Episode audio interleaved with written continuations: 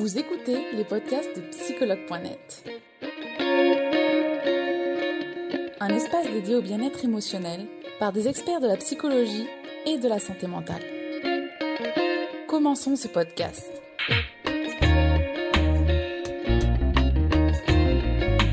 On est ensemble aujourd'hui donc pour parler de communication non violente. Merci Florence déjà d'avoir accepté de faire ce live et de venir parler donc de cette communication. Euh, avant de commencer ce live, comme toujours, je vais te demander de te présenter s'il te plaît. Bonjour Charlotte, euh, pas de souci pour moi pour euh, qu'on se tutoie. D'abord, je voulais vous dire, je suis hyper stressée parce que c'est la première fois que je fais ça, donc je voulais déposer ça avant de commencer. C'est pas facile pour moi, mais c'est un vrai plaisir. Et donc, tu t'en sors très bien, Florence. T'inquiète pas, on n'est pas là, on est personne n'est là pour euh, juger personne et voilà, on est là vraiment en toute, euh, en toute sympathie et pour parler euh, bah, de, de ton métier tout simplement. merci, merci. Alors moi, je suis, euh, je suis une, une coach récente dans la mesure où j'ai travaillé pendant 23 ans en tant qu'ingénieur dans des grands groupes industriels internationaux. Et en parallèle à, ce travail, je me suis bon, ce travail c'était pas, il n'était pas fait pour moi, mais j'y suis restée pour euh, répondre à un besoin de sécurité. D'accord. pour euh, pour être bien quand même et équilibrée, j'ai suivi beaucoup de formations. D'abord, j'ai fait trois ans de naturopathie, puis je me suis formée à la communication non violente depuis 2015, 2016. Et, et donc, j'ai commencé à faire des, des, des ateliers pendant que je travaillais. Et il y a deux ans, donc, euh, j'ai négocié une rupture conventionnelle avec mon entreprise et j'ai j'ai dé- développé mon entreprise euh, euh, en auto-entrepreneur. Et je me suis formée en tant que coach. Donc, je suis coach euh, de- formée par l'université euh, Paris 2 Assas.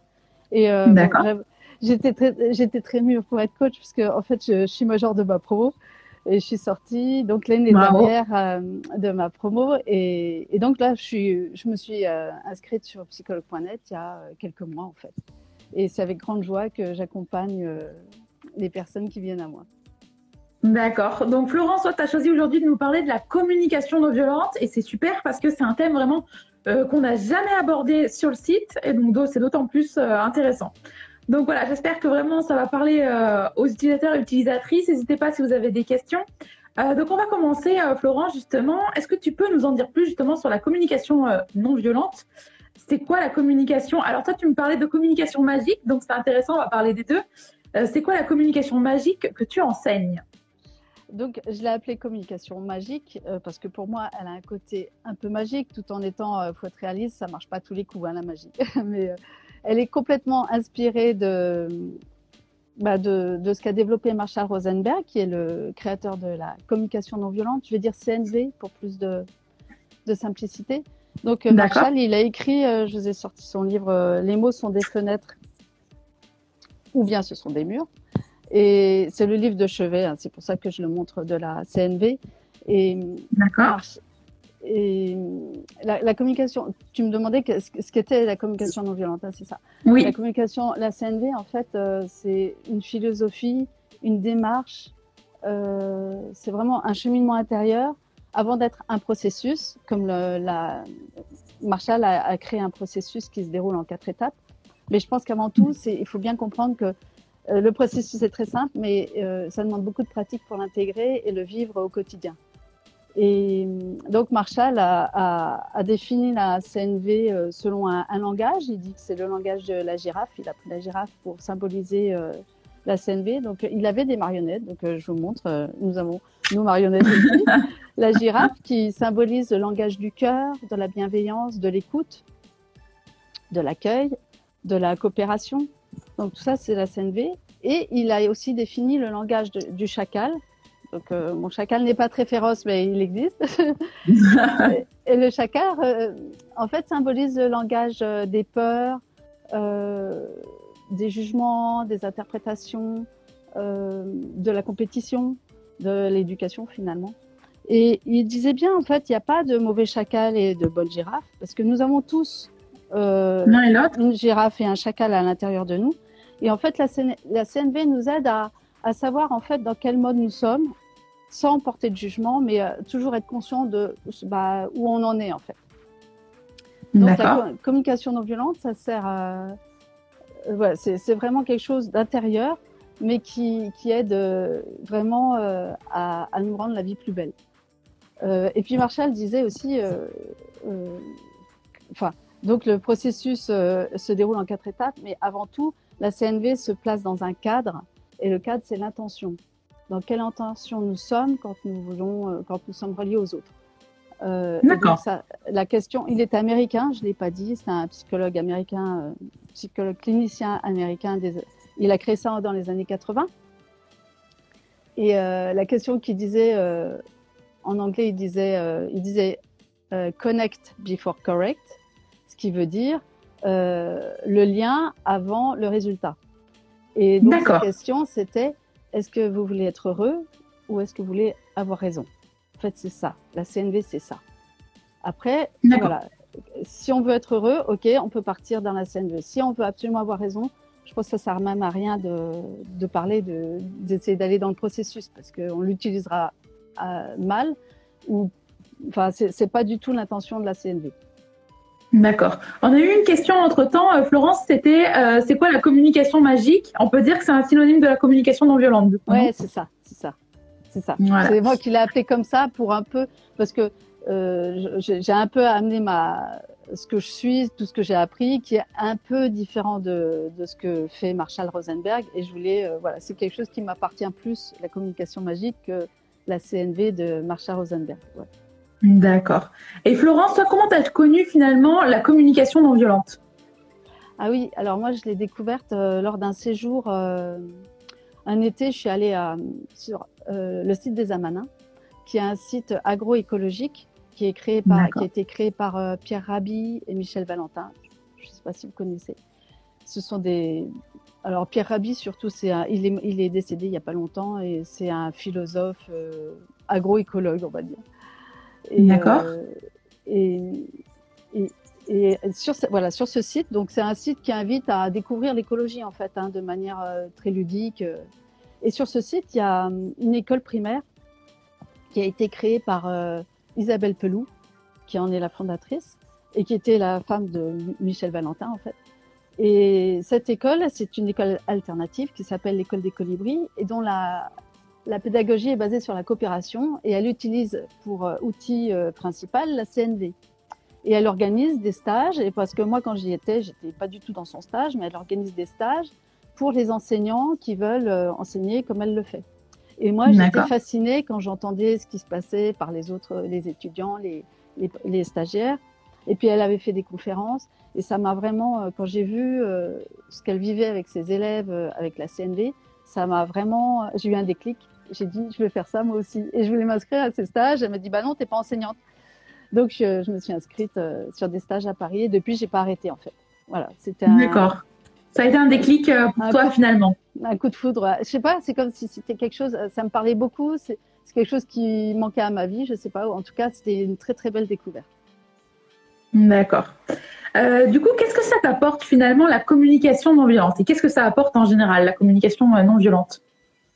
Alors moi, ça m'a apporté beaucoup de douceur, beaucoup de calme. J'étais quelqu'un qui qui était, euh, on peut dire, j'étais, je, montais au quart, au quart de tour assez rapidement. Je, pense que ça m'a beaucoup, beaucoup calmé. En fait, j'arrive à m'apporter de la sérénité grâce à la CNV. Ça m'a aidé aussi à m'affirmer beaucoup. Donc, euh, enfin, moi, je me, je me suis super reconnaissante d'avoir entamé ce, cette démarche parce que ça m'apporte énormément. Donc, avec moi d'abord, ouais. Pour moi, la CNV, on le fait avant tout pour soi.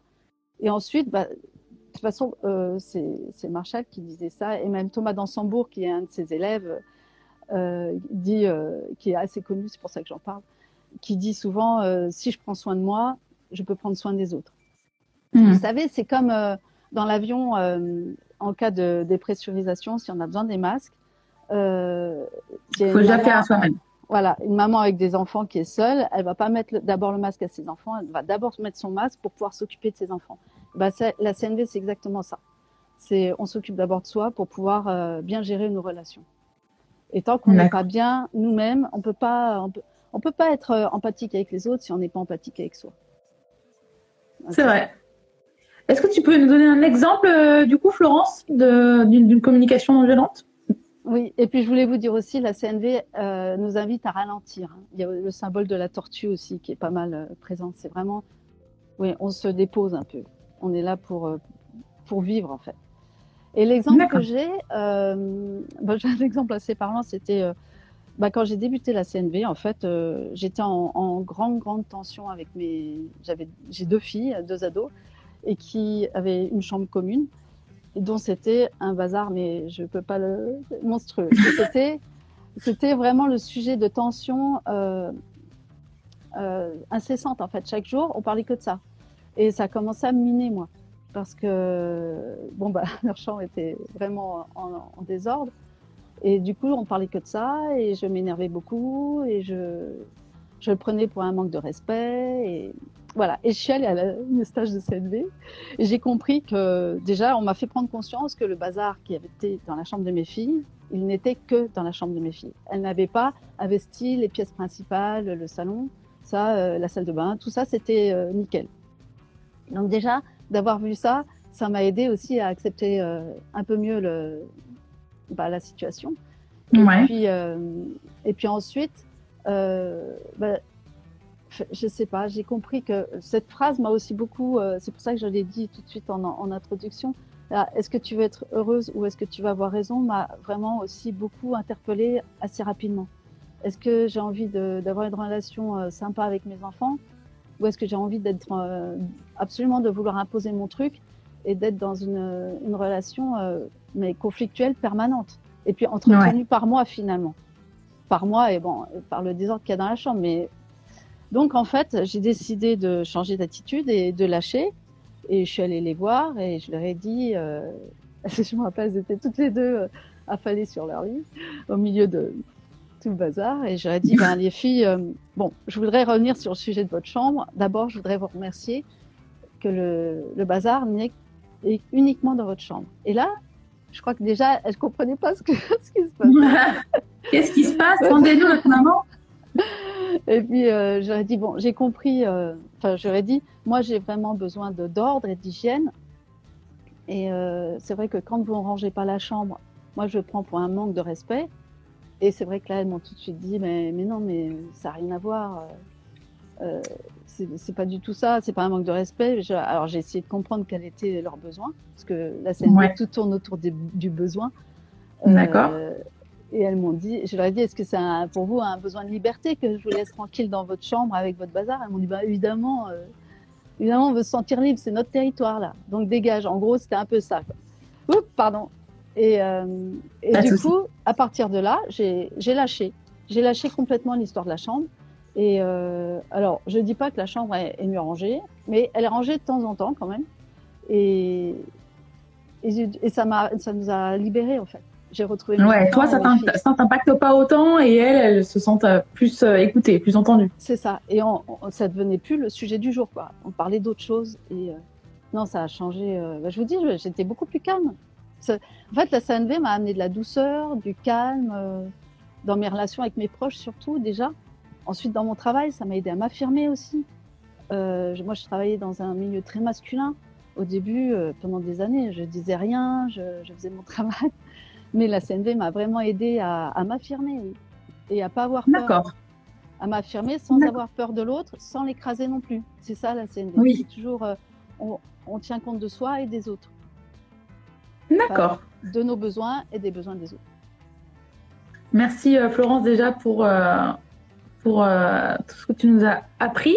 On va regarder maintenant les questions qui ont été posées aussi, Florence.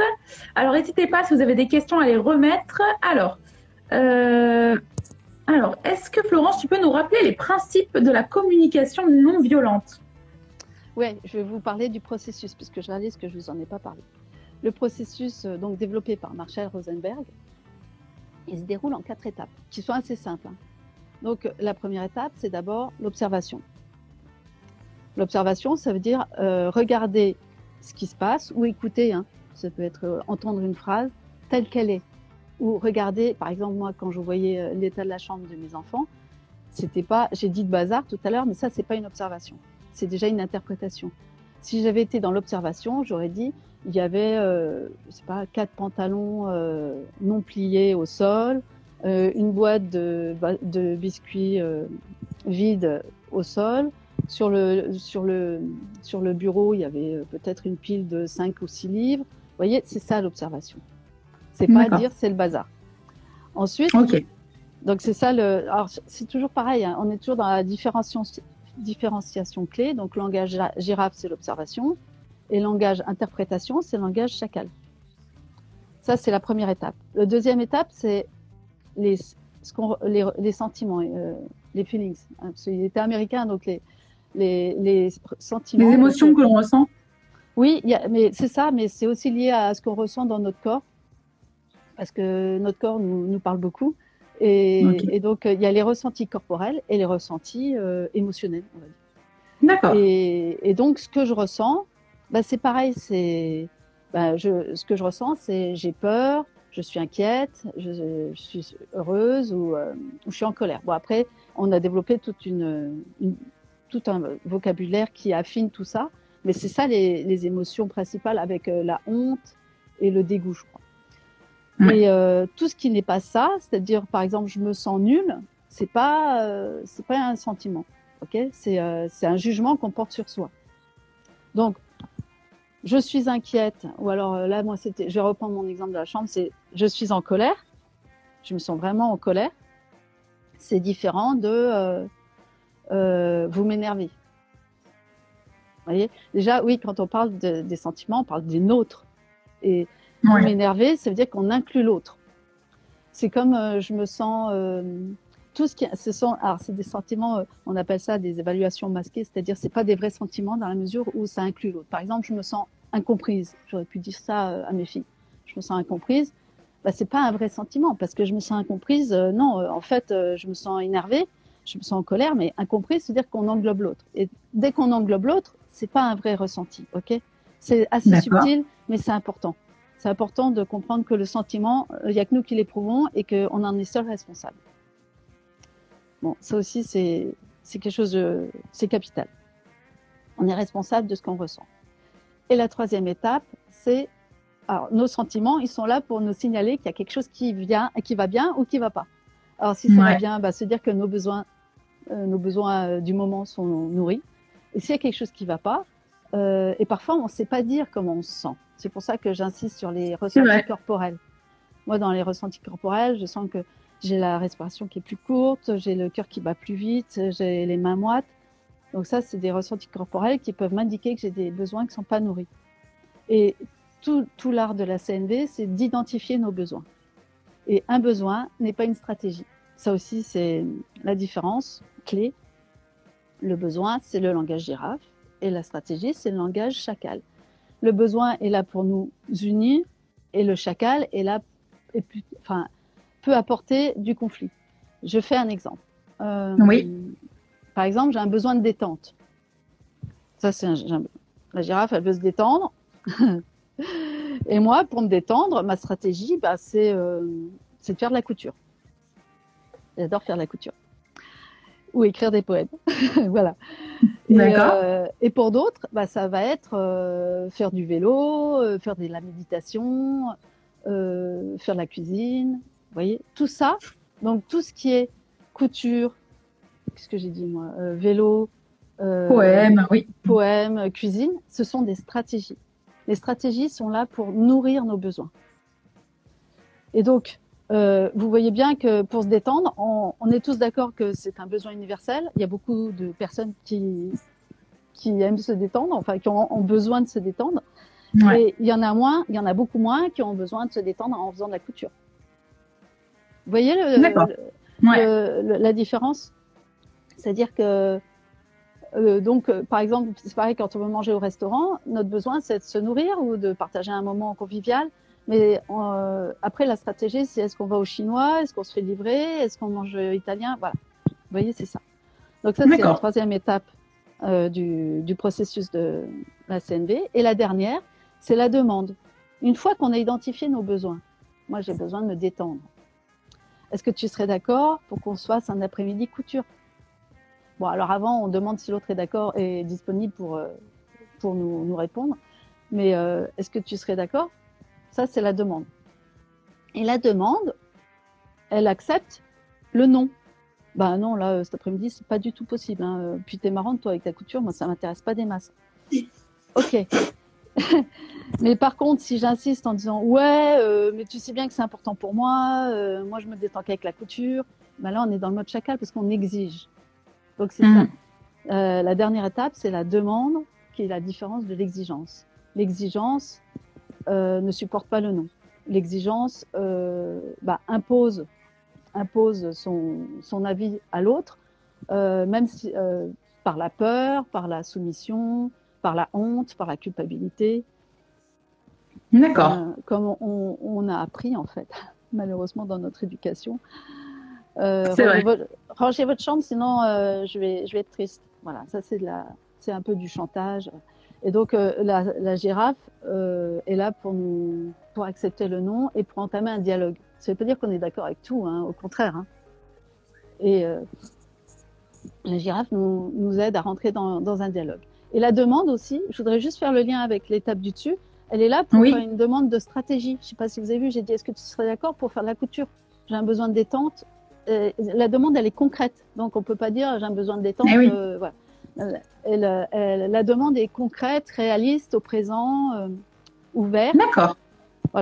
Donc vous avez retenu les quatre étapes, c'est observation, quatre, ouais. sentiment, besoin et demande. D'accord. OSBD. OSBD.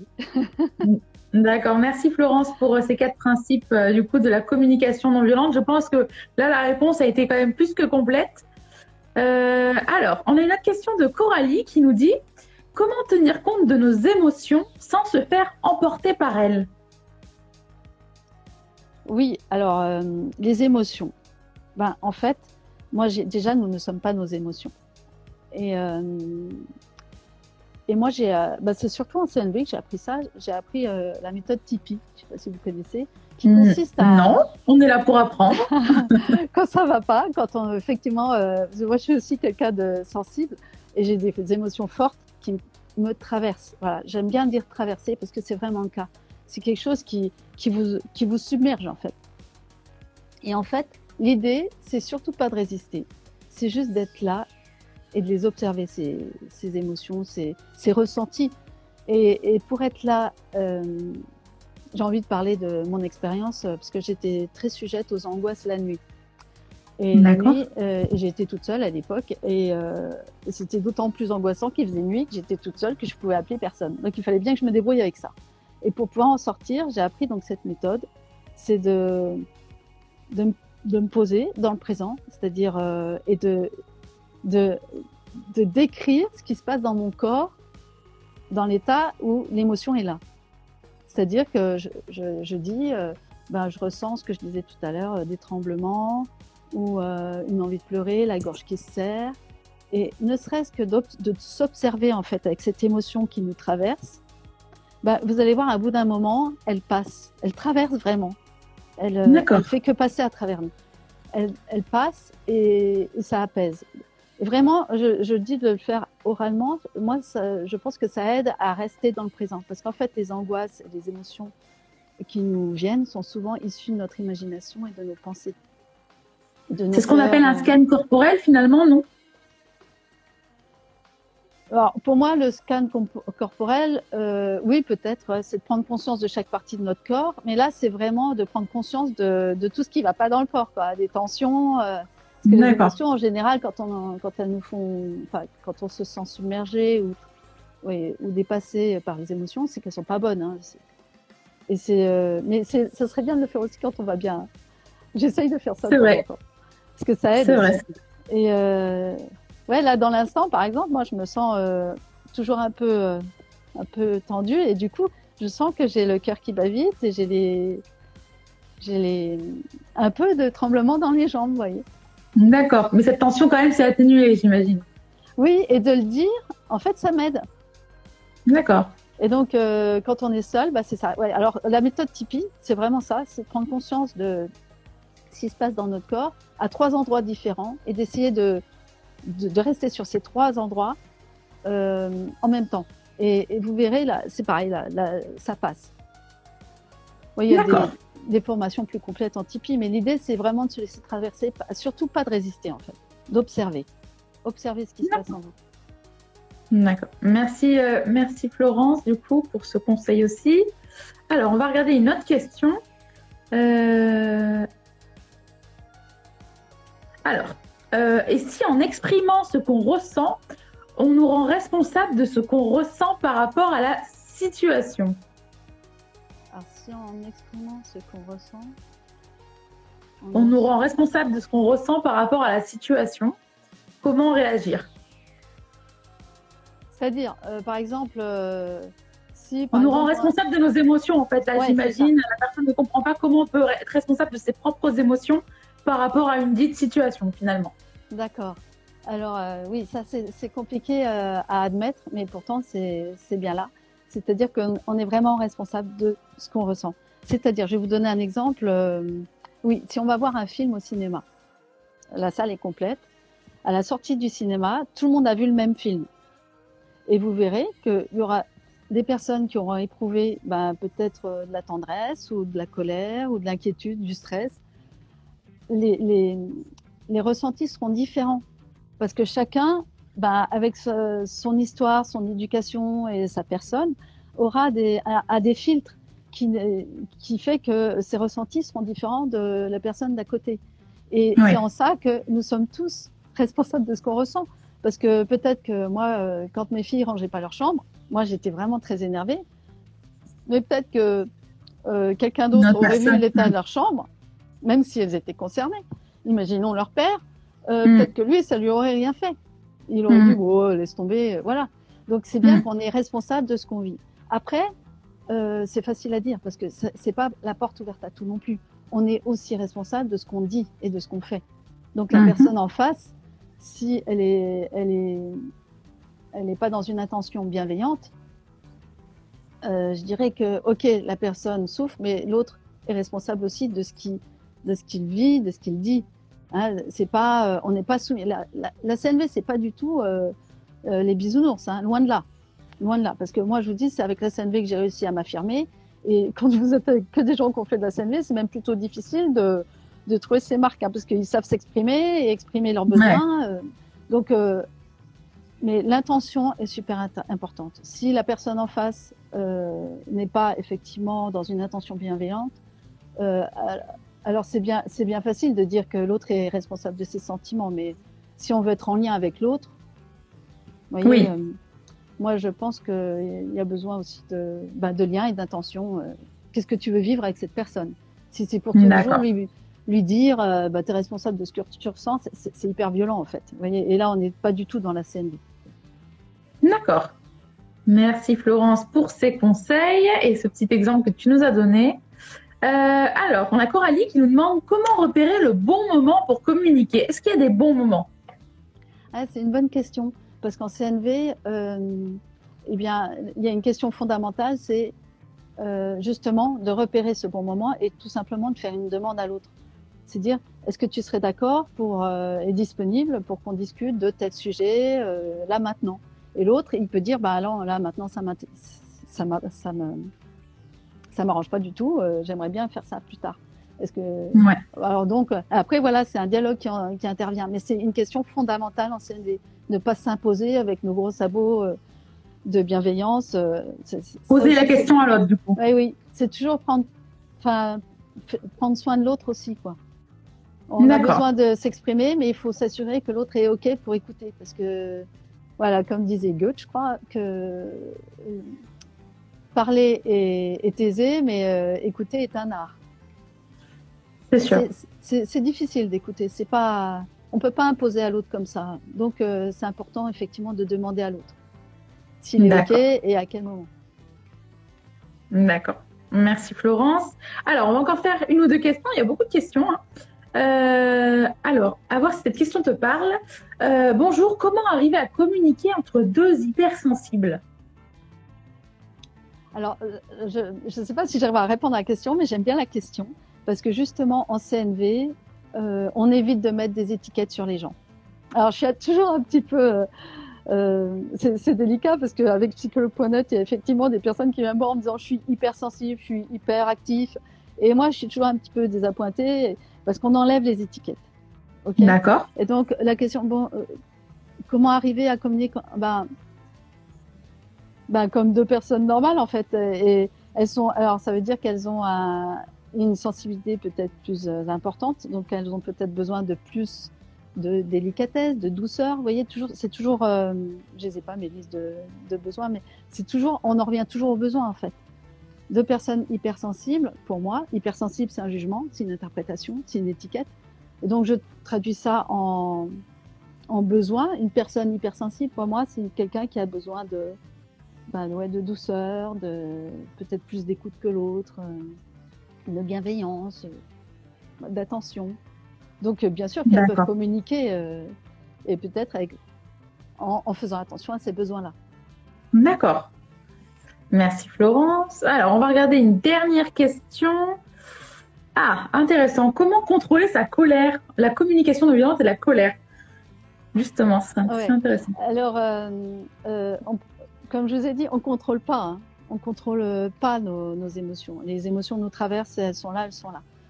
L'idée, quand même, c'est de ne pas tout envoyer à, à la tête de l'autre comme ça, comme ça sort. Voilà. L'idée, c'est de justement, voilà, quand on se sent en colère, si on y arrive, c'est bon de dire bon, écoute, là, je suis pas prête à discuter avec toi, je le sens pas, j'ai besoin de, j'ai besoin de temps.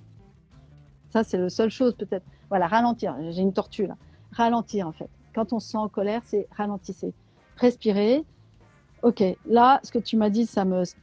Alors en anglais, enfin moi, on le traduit par stimuler, mais je sais pas si c'est le mot, mais ça me, ça me touche. En, en CNB, on utilise le mot stimuler. Ce que tu dis, ça me stimule, ça veut dire ça me, ça me, ça me rend pas bien. Je sais pas comment dire autrement. Ouais. Et j'ai besoin de temps. Et là, l'idée, c'est de se faire de l'auto-empathie. Donc, c'est de dire, OK, d'observer la situation. C'est toujours le même processus. L'auto-empathie, on se le fait pour soi. Alors, au début, c'est un peu difficile de le faire seul. C'est oui. pour ça qu'on a besoin de, de, de, personnes pour, pour nous aider à se faire l'auto-empathie. Donc, soit des gens qui, sont, qui ont fait de la CNV ou, ou des, des coachs. Enfin, voilà, c'est difficile au début de se faire l'auto-empathie, mais pourquoi pas hein. Est-ce que tu peux nous donner un exemple d'auto-empathie, des phrases à se dire, c'est ça? Bah, Par exemple, c'est toujours le processus. Par exemple, moi, je vais reprendre l'exemple de la chambre de mes enfants. Euh, je pouvais, euh, avant d'aller les voir, je me suis dit, bon, ok, euh, la chambre est vraiment... Là, on peut y aller dans les jugements. Là, quand on est seul, la colère, elle peut sortir. Et Marshall disait, euh, on laisse pisser le chacal. oui. D'accord. Donc euh, là, je pouvais dire, euh, bon, pardon si mes filles m'écoutent, mais euh, elles, m'emmerdent vraiment, quoi. J'en ai ras-le-bol. Mmh. Elles se foutent de moi. Moi, j'aimerais bien que la chambre soit rangée. J'en ai ras-le-bol de cet état. Euh, voilà. Et vraiment tous les jugements. En fait, les jugements aussi, c'est pour ça qu'il n'y a pas de mauvais chacal, parce que les jugements nous mettent sur la voie de nos besoins. Parce que les besoins ne sont pas toujours faciles à identifier. Mais quand on a les jugements, c'est un peu plus facile. Donc, euh, on y va. Et moi, euh, je me sens comment? Alors déjà, on peut faire aussi le scan corporel, comme tu as dit Charlotte. Comment je me sens dans mon corps là? Oh là là, quand je pense à ça, euh... ah non mais ça me, ça m'empêche de respirer ce truc. Je sens une grosse boule au ventre, au plexus, euh... voilà. Et ah puis je me sens tendue en haut là. Quand je pense à leur chambre, euh, j'en ai marre. Euh, moi, je travaille beaucoup, je rentre, c'est toujours le bordel. Voilà, c'est peut-être ça. Et puis, euh, et puis après avoir dit tout ça, euh, on peut prendre sa liste, euh, je l'ai pas là, la liste de besoins. De quoi j'ai besoin en fait? Et là, vous pouvez faire toute la liste. Hein. Et allez-y, hein.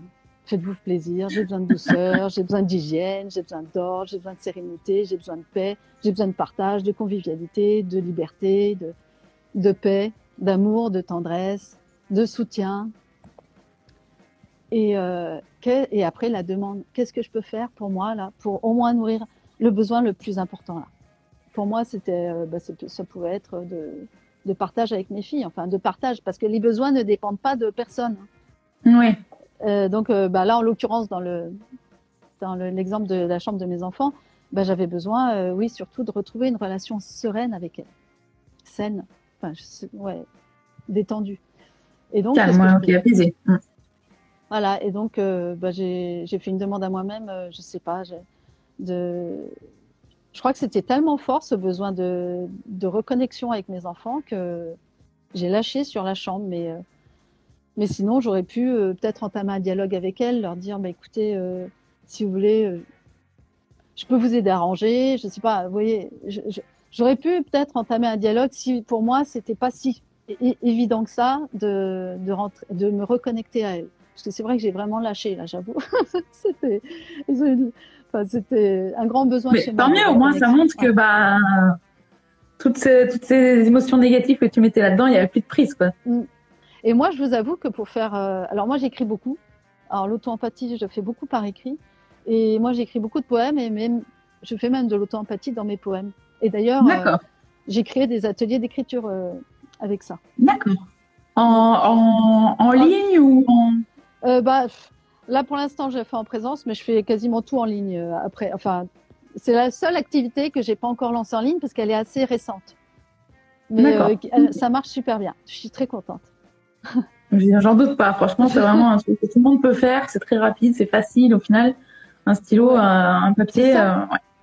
Et exactement, ouais, c'est un bon moyen de s'aider soi-même et de gérer sa colère. Et donc la CNV ne dit surtout pas qu'il ne faut pas être en colère. Hein. D'accord. Mais c'est juste de prendre du temps, en fait. Vous avez compris? De prendre du temps pour soi, pour pouvoir aller vers l'autre et pouvoir entamer un dialogue. Hmm. On a un commentaire qui est assez drôle qui nous dit la, la CNV, finalement, c'est une jungle. La girafe, le chacal, la tortue, euh, c'est trop chouette. J'adore les illustrations utilisées. D'accord, merci. c'est marrant. merci, merci Florence en tout cas donc euh, pour euh, tous ces conseils, ces exemples concrets que tu as pu nous donner sur la communication non violente. J'espère que ça a parlé au plus grand nombre. Je ne sais pas si tu avais autre chose à ajouter sur la communication non violente, sur ton cabinet, sur ce que tu proposes aux personnes. N'hésite pas, c'est aussi ton moment à toi. Ah, merci Charlotte. Ouais, je voulais dire que j'ai créé un atelier de formation à la, à la communication donc magique, c'est la communication non violente en ligne donc j'ai des programmes euh, qui sont actuels, mais on peut, vous pouvez intégrer des programmes euh, même en cours de route. Mais il y en a un qui va bientôt recommencer parce que j'en fais plusieurs dans l'année. Et donc ça, ça, me tient à cœur. Je fais aussi des, donc des ateliers d'écriture et des ateliers de, de, de, cercle de parole entre femmes. Donc, euh, D'accord. Et qui sont aussi en ligne. Hein. Le prochain est en ligne et c'est le mois, le 29 mars, je crois. Pour l'instant, tout est le soir, de 20h à 21h30 ou 22h pour les, la, CNV. Et, et, voilà. Et, mais, et je, évidemment, je, je, fais des consultations en individuel de coaching. Et, c'est en ligne, euh, enfin, vraiment majoritairement en, en ligne. D'accord, ok. Donc n'hésitez pas, il y a le l'Instagram du coup de Florence, c'est Florence Volaire si je ne me trompe pas. Et donc ils peuvent se retrouver aussi sur psychologue.net. Il y a le petit lien donc en dessous euh, de Florence d'ailleurs. Voilà. Avec euh, grand plaisir. Merci beaucoup, Charlotte. Eh ben, avec grand plaisir, Florence. Nous espérons que vous avez aimé le podcast d'aujourd'hui. Souvenez-vous que tous ces sujets sont disponibles sur notre site psychologue.net et que vous pouvez également voir la vidéo complète sur l'Instagram TV sur psychologue.net. Rendez-vous dans notre prochain podcast.